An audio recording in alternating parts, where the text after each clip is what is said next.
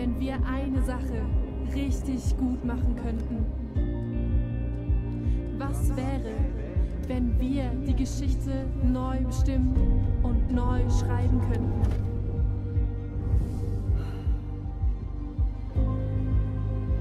Was wäre, wenn Gott den Traum seines Herzens für alle Menschen erfahrbar machen würde?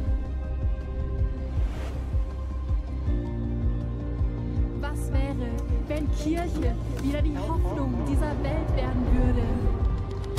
Was wäre, wenn du darin einen wesentlichen Platz einnehmen würdest?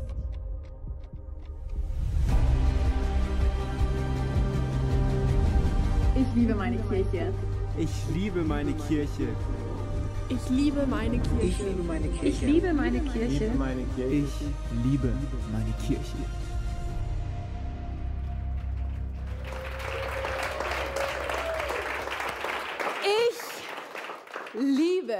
Meine Kirche. Wow, wow, wow, ist so gut, in dein Gesicht zu schauen, wenn du hier in Segeten bist oder in Tottenau, in Tingen. Wink mal, ich sehe dich nämlich.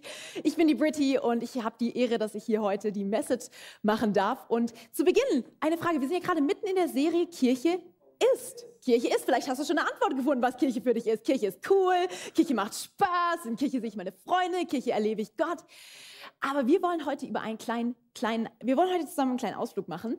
Und ähm, wir werden heute über ein ganz wichtiges Thema sprechen. Und das Thema lautet von gefälschten Hausaufgaben, Hintertürchen und der besten Lebensbewältigungsstrategie ever. Jetzt fragst du dich, was hat das mit Kirche zu tun? Weiß ich auch nicht genau. Wir werden es zusammen rausfinden. Pray for me. und äh, wir sind in dieser Serie, oder? Wer von euch mag Serien? Wer von euch schaut gerne Serien? Come on.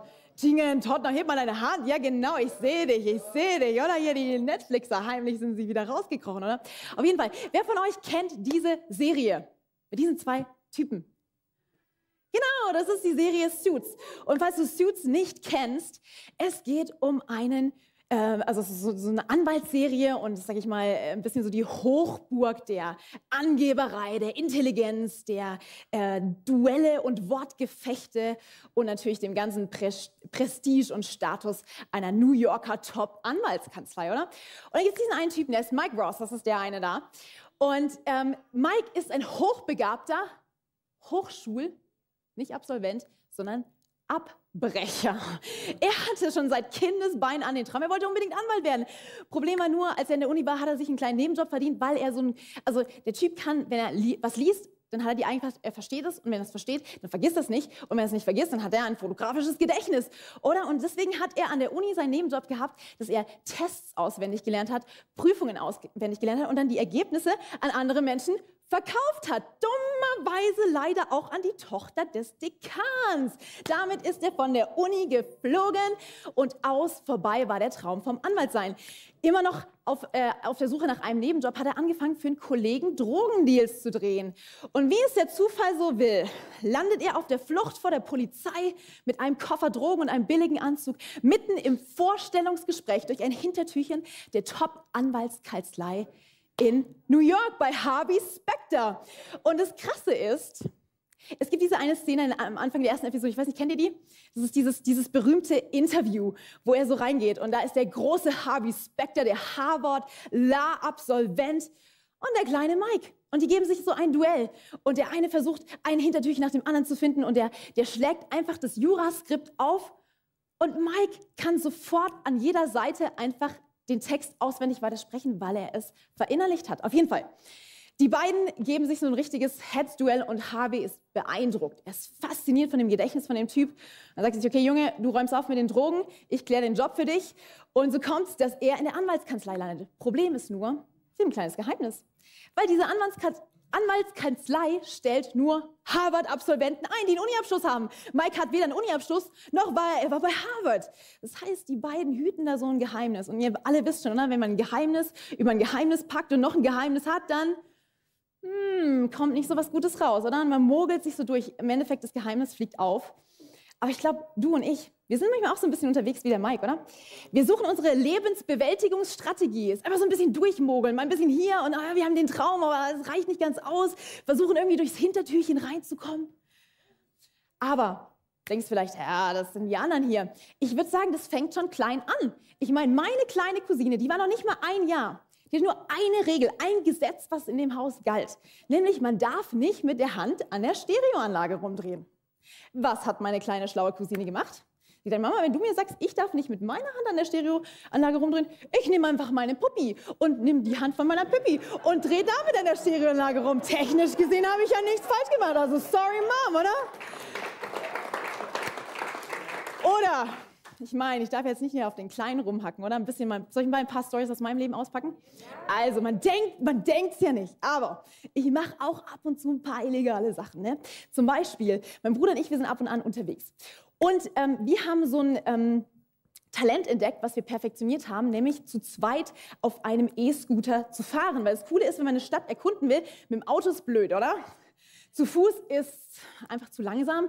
Und öffentliche Verkehrsmittel, Corona, ohne, na, willst du auch nicht unbedingt machen. Also äh, der E-Scooter, das perfekte Ding. Auf jeden Fall, wir sind unterwegs in dieser City und wir haben es geschafft, nicht nur einmal von der Polizei aufgegriffen zu werden, sondern gleich zweimal am gleichen Abend. Und falls du mir nicht glaubst, dass ich sowas mache, schau mal kurz hier in das Video rein.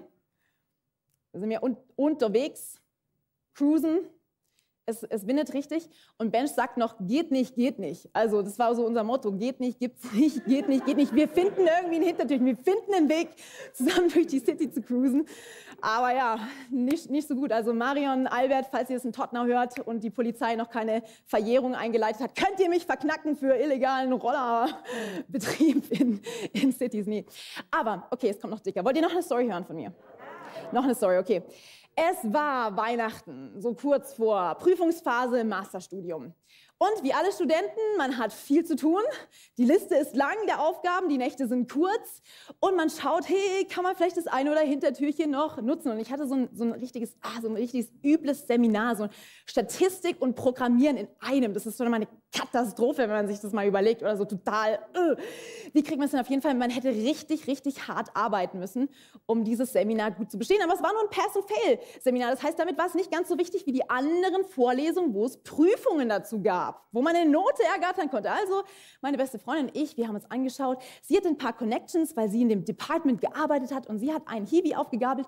Und wir haben herausgefunden, dass unser lieber Dozent so schlau ist, die Prüfung vom letzten Jahr dieses Jahr nochmal zu machen, exakt die gleiche, und wir zufälligerweise die Lösung haben. Also Tehila und ich, wir schauen uns an, wir sagen, kleines Weihnachtsgeschenk, oder? Why not? Auf jeden Fall, wir schicken das Assignment ab.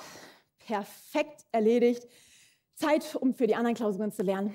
Und dann, am 17. Dezember, ereilt mich ein weiteres kleines Weihnachtsgeschenk in Form von einer E-Mail von meinem lieben Dozenten Chilis Dutil von der Statistikabteilung, der mir sagt, ja, er kann total verstehen, dass die Weihnachtszeit eine stressige Zeit ist mit all den Prüfungen, aber dass er es total blöd findet, von anderen Leuten abzuschreiben und zusätzlich nicht nur von anderen Leuten abzuschreiben, sondern vom Dozent selber, der den Code selber designt hat und seine eigene Handschrift kennt. Und dann war schon mal so, ich habe echt gedacht, Pretty Mensch, was machst du? Ich habe mich ich habe mich echt, ich habe mich, ich habe mich richtig gesammt. Ich habe auch so eine richtig krasse Entschuldigungs-E-Mail geschrieben. Ich habe gedacht, okay, das war meine Lektion des Lebens, Statistik. Es gibt keinen Weg um Statistik. Du musst durch die Statistik durch. Du musst dich anstrengen. Du musst noch mal ein Semester dranhängen, damit du diesen Kurs noch mal machen kannst. Der Dozent war im Endeffekt äh, ganz nett. Wir durften noch mal ein Assignment machen und ich durfte dann in meinen Weihnachtsferien im Hotel in Mailand da sitzen und mir überlegen, wie ich diese Codes, die ich das ganze Semester hätte lernen können, jetzt in ein Ding packe. Aber du siehst schon, Vielleicht geht es dir ein bisschen wie mir, dass man versucht, irgendwelche Hintertürchen zu finden, irgendwelche Backdoors, dass man sich irgendwie so ein bisschen durchmogelt, weil man hofft, dass es vielleicht doch irgendwie geht und man verteidigt sich und sagt, ja, technisch gesehen habe ich ja, also wenn Sie so blöd sind und die gleiche Prüfung nochmal machen, kann ich ja nichts dafür, wenn ich zufälligerweise die Lösung habe, oder? Lebensbewältigungsstrategien und zu sehen, hey, wer will, findet Wege und wer nicht, findet Gründe. Du findest immer einen Grund, warum du durch die Hintertür gehen kannst und du findest immer einen Grund, eine Erklärung, eine Ausrede, warum irgendwas nicht geht oder warum du das Verhalten, was du zeigst, rechtfertigen kannst. Also sehen, wer will, findet Wege. Wer will, findet Wege, wer nicht, findet Gründe. Und du denkst dir vielleicht so, ha, immer diese Backdoors und so weiter. Kirche ist, was hat denn das so miteinander so zu tun? Und wenn du dich fragst, ja, wie bin ich hierher gekommen? Ich bin auch so durch ein Hintertürchen eingestiegen, weil wenn du dich an letzte Woche erinnern kannst, mein Dad hat eine absolut fantastische Message abgeliefert. Wunderbare, also wirklich wunderbare Stories aus Äthiopien gezählt, erzählt. Und das Witzige war, er hat gedacht, ich spreche letztes Wochenende. Und ich so, nö, ich spreche am 20.06. Überhaupt kein Problem, ich bin frei raus aus der Nummer.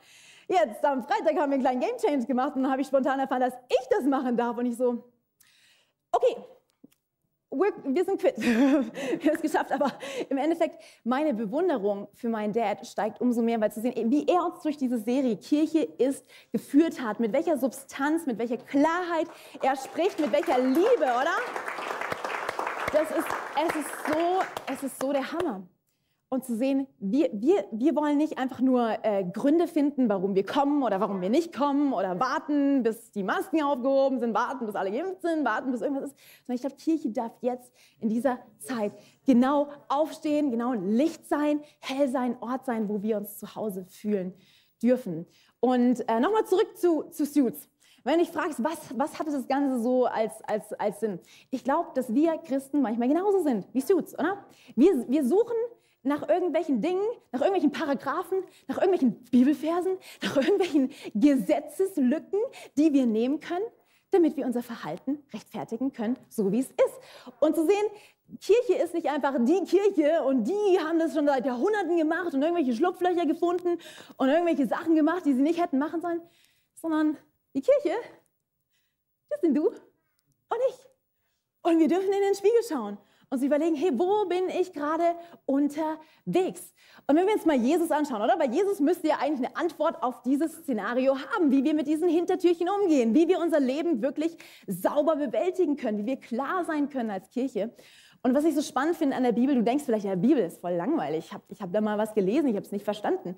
Nee, Bibel ist so ein bisschen wie Suits, weil zu sehen, Jesus hat andauernd mit irgendwelchen Anwälten zu tun gehabt, mit irgendwelchen Gesetzesexperten, mit irgendwelchen Lehrern, die mit ihm diskutieren wollten, die an ihn Zeug rangetragen haben, irgendwelche Fake-Fälle ausgebreitet haben und gesagt haben, Jesus, guck mal, wenn du, also was sagst du dazu? Und ähm, die wollten ihm Fallen stellen, aber es liebe ich an Jesus, er ist einfach so weise und er durchschaut das ganze Szenario und trotzdem in, in Wahrheit und Liebe begegnet er seinem Gegenüber und er lädt sie ein auf diese Story. Auf jeden Fall, es war mal wieder so ein Tag, Jesus ist vielleicht aufgestanden, hat gedacht, heute wird ein guter Tag.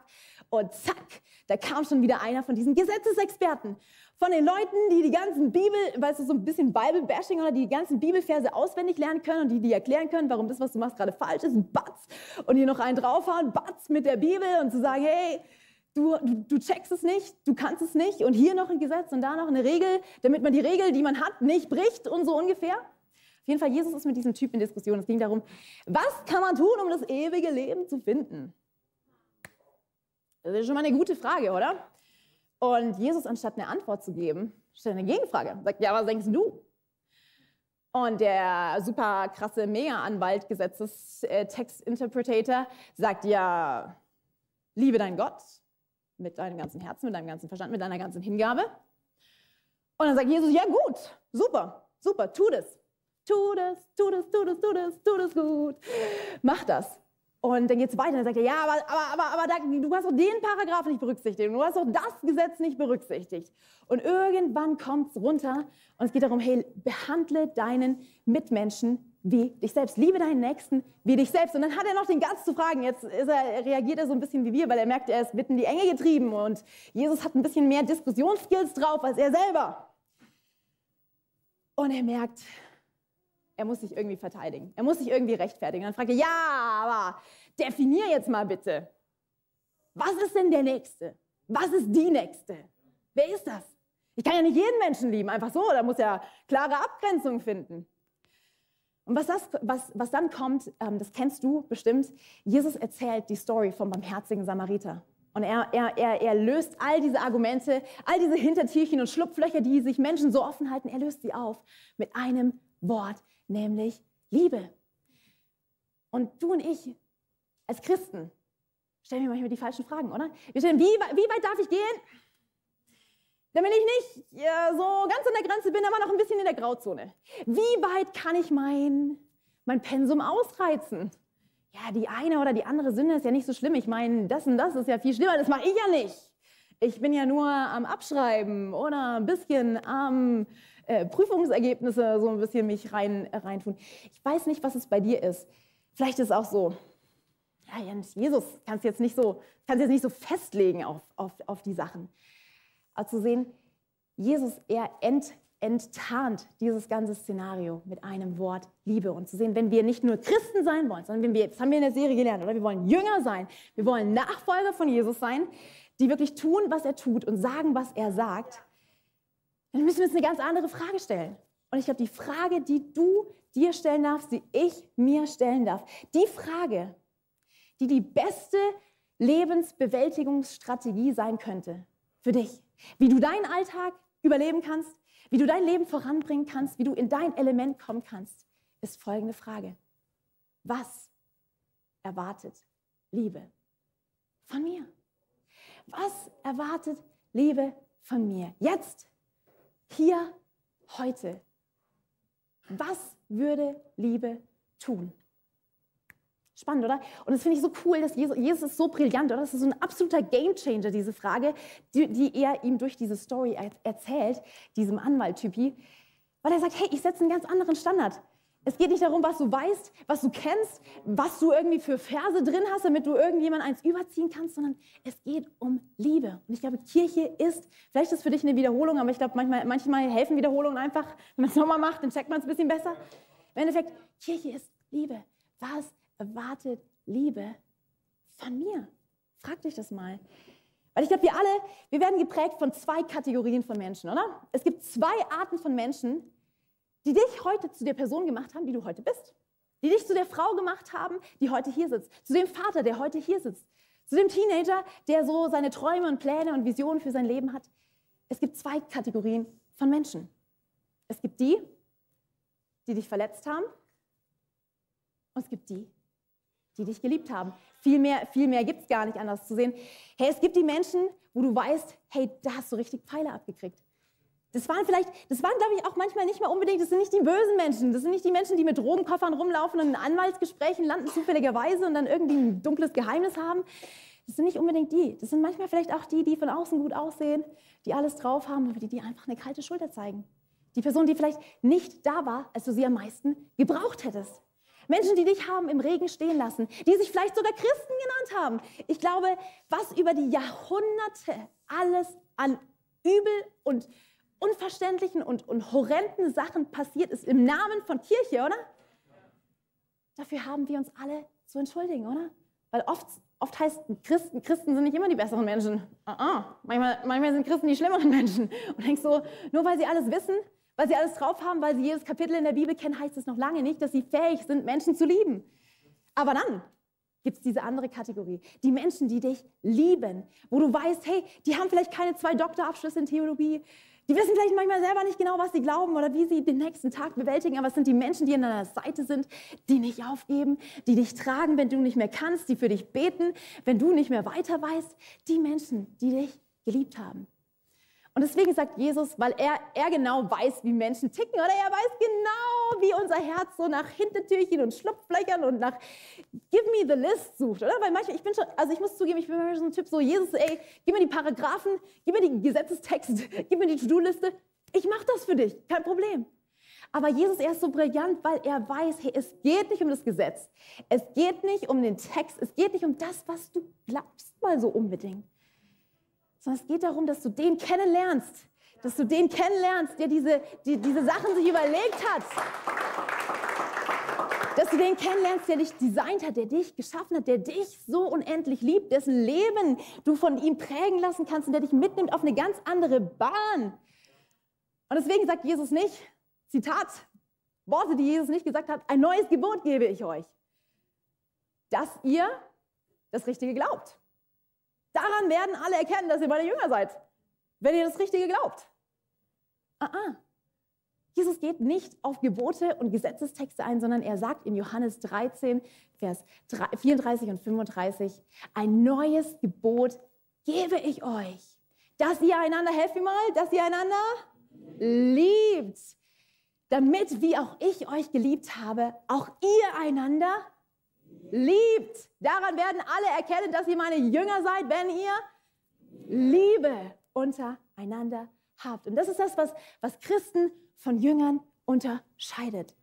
Und das ist das, warum wir auch Kirche sind. Und deswegen liebe ich, dass wir nicht nur Kirche am Sonntag sind, sondern dass wir auch Kirche am Montag sind und am Dienstag und am Mittwoch und wann immer du Zeit hast und wann immer du dich triffst. Weil Kirche ist nicht nur eine große Versammlung, wo man in irgendwelchen Reihen sitzt und irgendwas abnickt, was irgendwelche ähm, Gebote, die einem so weitergegeben werden oder irgendwas, was man glauben soll, sondern dass man diese Liebe auch erlebt. Und deswegen machen wir Kleingruppen. Und ich liebe das, dass wir, wir haben diese Lockerung, oder ihr habt schon, schon gehört von diesen neuen Regeln, von diesen neuen Gesetzestexten, die uns was erlauben, dass wir uns in kleinen Rahmen hier und da so ein bisschen wieder treffen können. Deswegen mache ich dir Mut. Bleib nicht alleine mit deinen Struggles. Bleib nicht alleine mit deiner Tendenz, Ausreden zu suchen. Bleib nicht alleine mit deiner, deiner, deiner Fähigkeit, dich so durchs Leben durchzumurmeln und äh, wenn ich es mache, dann, ich weiß, es ist nicht gut, aber es schaut dir keiner zu. Es weiß ja keiner, was ich abends mache zwischen 10 und 11, wenn ich allein in meinem Zimmer bin. Du brauchst eine Kleingruppe, du brauchst einen Ort mit Menschen, wo du darüber redest, was die Geheimnisse sind, die dein Leben von innen heraus prägen, weil sonst bist du genau einer von den Christen. Einer von denen, die andere Menschen verletzen, die nach außen alles drauf haben, die fromm ihren Bibelleseplan abhaken, aber keine Liebe in ihrem Herzen tragen. Deswegen liebe ich Kleingruppe, weil es hat mein Leben verändert. Es ist einfach ein Ort, wo ich weiß, ich kann mit allem kommen, wer ich bin. Oder auch wer ich nicht bin. Ich brauche keine Maske, vielleicht doch, aber ähm, zu sehen, dort ist Leben, dort ist Freiheit. Und dort ist auch ein guter Ort, wo du so merken kannst, hey, was erwartet Liebe von mir? Was erwartet Liebe von dir? Frag dich das nochmal. Was erwartet Liebe von dir? Vielleicht erwartet Liebe von dir, dass du die extra Meile gehst. Dass du Zeit und Nerven investierst, um Menschen zu helfen, wo du sagen kannst, ja, technisch gesehen, eigentlich müsste ich ja nicht. Also eigentlich ist es ja gar nicht so meine Stärke und auch nicht so mein Auftrag. Oh, ich lasse mir noch ein Hintertürchen auf. Was erwartet Liebe von dir? Vielleicht erwartet Liebe, dass wenn du abends um 23.20 Uhr nach Hause kommst und mit deinem Bruder die Geschirrspülmaschine einräumst und du genau weißt, wie du diese Maschine einräumst und genau weißt, wo du diese Gläser hinmachen willst und es einfach gerade nicht stimmt, wie du es gerne hörtest, dass du dann großzügig bist Vielleicht erwartet Liebe von dir, dass du Aufgaben für eine Runde mal zur Seite schiebst. Und ich rede vor allem zu mir, weil ich bin so ein Mensch, so ich liebe dich, wenn die Aufgaben erledigt sind, okay? Lass uns zuerst die Aufgaben machen und dann habe ich Zeit für dich. Und vielleicht erwartet Liebe von dir, einfach mal das Ganze mal zur Seite zu machen. Deine Standards und deine Regeln und deine Dinge, die du dir selber erklärst, warum was geht und warum was nicht geht, dass du die mal zur Seite wischt und wirklich hörst jeden Tag morgens, wenn du aufstehst, Jesus, was erwartet Liebe heute von mir? Wenn du zur Arbeit gehst, vielleicht erwartet Liebe von dir, dass du nicht anfängst, diese Gedankenkarussell in deinem eigenen Kopf aufrechtzuerhalten, was sagt, oh, ich bin nicht gut genug, ich performe nicht gut genug, ich leiste nicht genug, ich kriege das nicht hin, die anderen sind besser, dieses Vergleichen. Vielleicht erwartet Liebe von dir, dass du in der Schule nicht einsteigst in die ganzen Lästerchöre, die auf den Pausenhöfen so abgehen. Ich weiß nicht, was Liebe von dir erwartet. Aber du darfst dir die Frage stellen. Jeden Tag neu, jetzt und hier. Was erwartet Liebe von dir? Und ich mag dir zum Abschluss eine Story erzählen. Eine Story, die mich zutiefst berührt hat. Und zwar ist es die Geschichte von Maximilian Kolbe und Franciszek Gajowniczek. Wenn du Polnisch kannst, helf, helf mir vielleicht, wie ich das richtig ausspreche. Also die Geschichte von Pater Maximilian Kolbe. Er wird im Juli 1941 ins KZ Auschwitz überliefert. Und er muss Kies für die Krematorienmauer zusammensuchen, er muss Leichen auf Schubkarren laden ähm, und, und hin und her schieben. Und es ist einfach un, ein Ort des unsäglichen Leids und dieser unerbitterlichen Gewalt und Hölle von Auschwitz ist dieser Maximilian Kolbe erst Franziskaner Pater. Er ist dieser Mensch, der Liebe lebt. Er tritt seinen Schlafplatz ab an andere. Er betet für die Aufseher, die ihn jeden Tag foltern und piesacken und, und, und zunichte machen wollen. Man könnte ihn auch den Heiligen von Auschwitz nennen. Auf jeden Fall, der, im, im, Sommer in der Ernte ist es wohl einem der Flüchtlinge aus ihrem Block, äh, äh, einem der Häftlinge aus ihrem Block gelungen zu flüchten. Und das Krasse ist in Auschwitz, wenn einer entkommt, dann sind zehn andere dran. Das heißt, weil dieser eine Mensch freigekommen ist, mussten zehn Leute sterben. Und zu sehen, die, die Aufseher haben daraus ein richtig grausames Spiel gemacht. Sie haben alle Häftlinge antreten lassen, den ganzen Tag in der Sonne stehen gelassen und um diese quälend lange Prozedur, man wusste schon, zehn von uns werden jetzt ausgewählt, die im Hungerbunker sterben werden, haben sie einer nach dem anderen Namen vorgelesen. Und zwar totenstill, weil die Gefangenen durften nicht reden. Jeden Fall, als der zehnte Name vorgelesen wird, Franciszek Gajowniczek, geht ein Aufschrei durch die Menge. Franciszek fängt an, bitterlich zu weinen. Er weint um seine Frau, um seine Kinder, die er nie wieder sehen wird, wenn er in diesem Hungerbunker landen wird.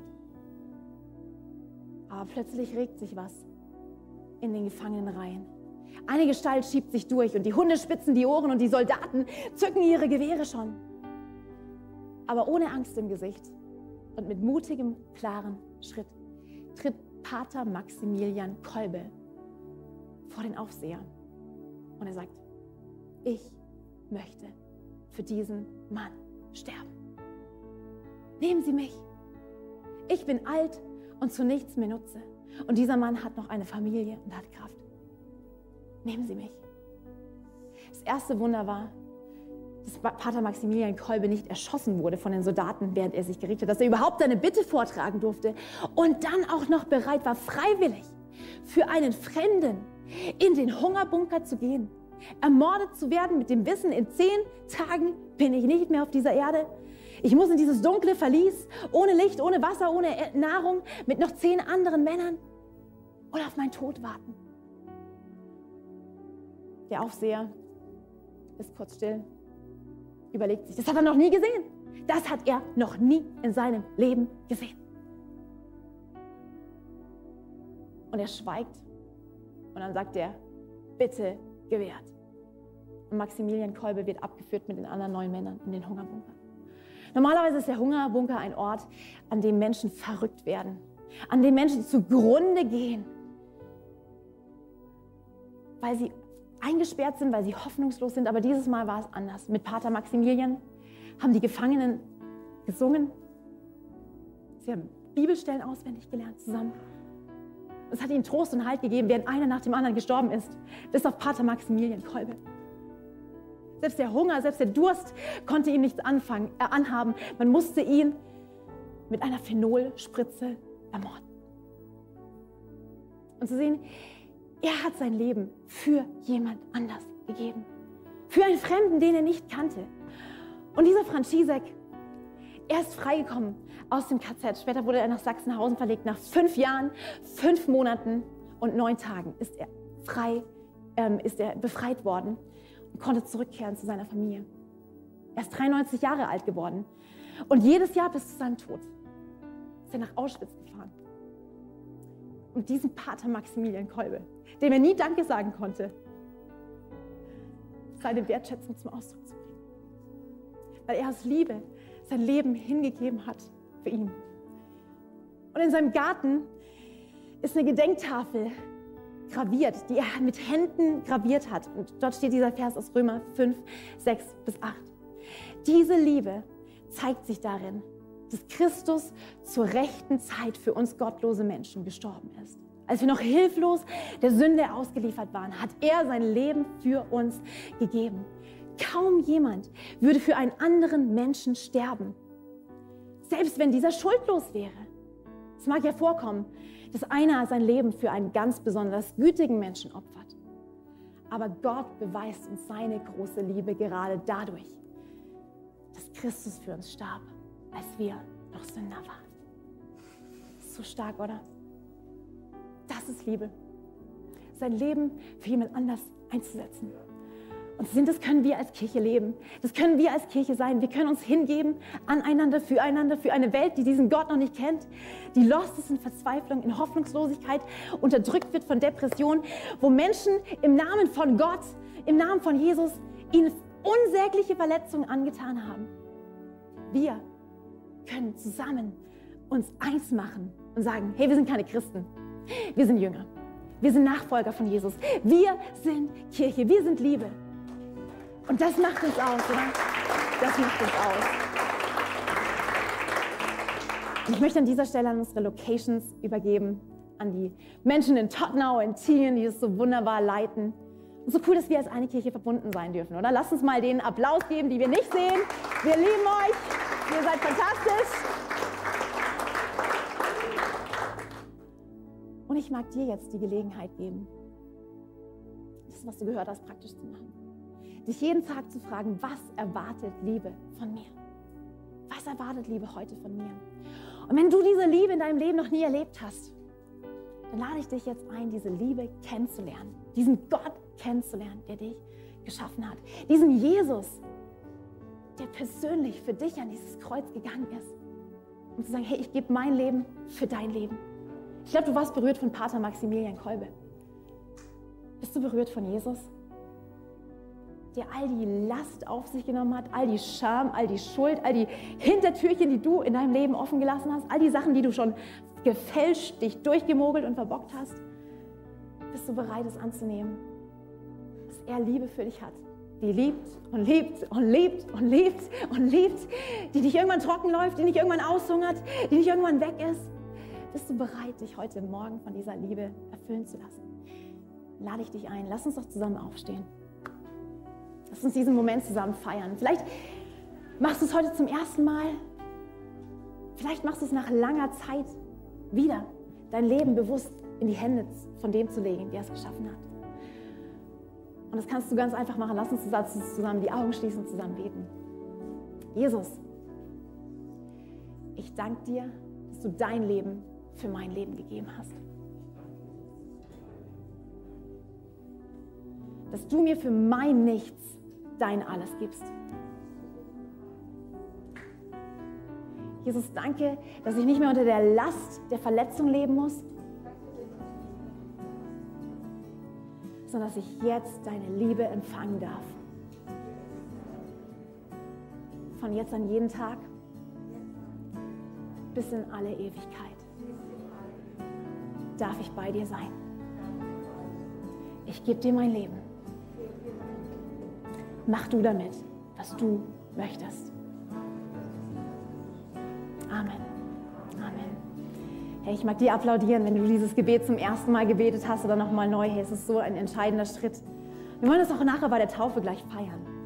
Dass es einen gegeben hat, der sein Leben für uns eingesetzt hat, der alles gegeben hat, damit wir ein neues Leben haben können. Und das wollen wir gemeinsam feiern mit diesem nächsten Song. Und mach dir doch nochmal Gedanken, was es für dich bedeutet, wenn wir zusammen singen. Er hat dieses Haupt von Dornen einst gekrönt gehabt und hat sein Leben eingesetzt, damit du es haben kannst. Für immer. Lass uns zusammen singen.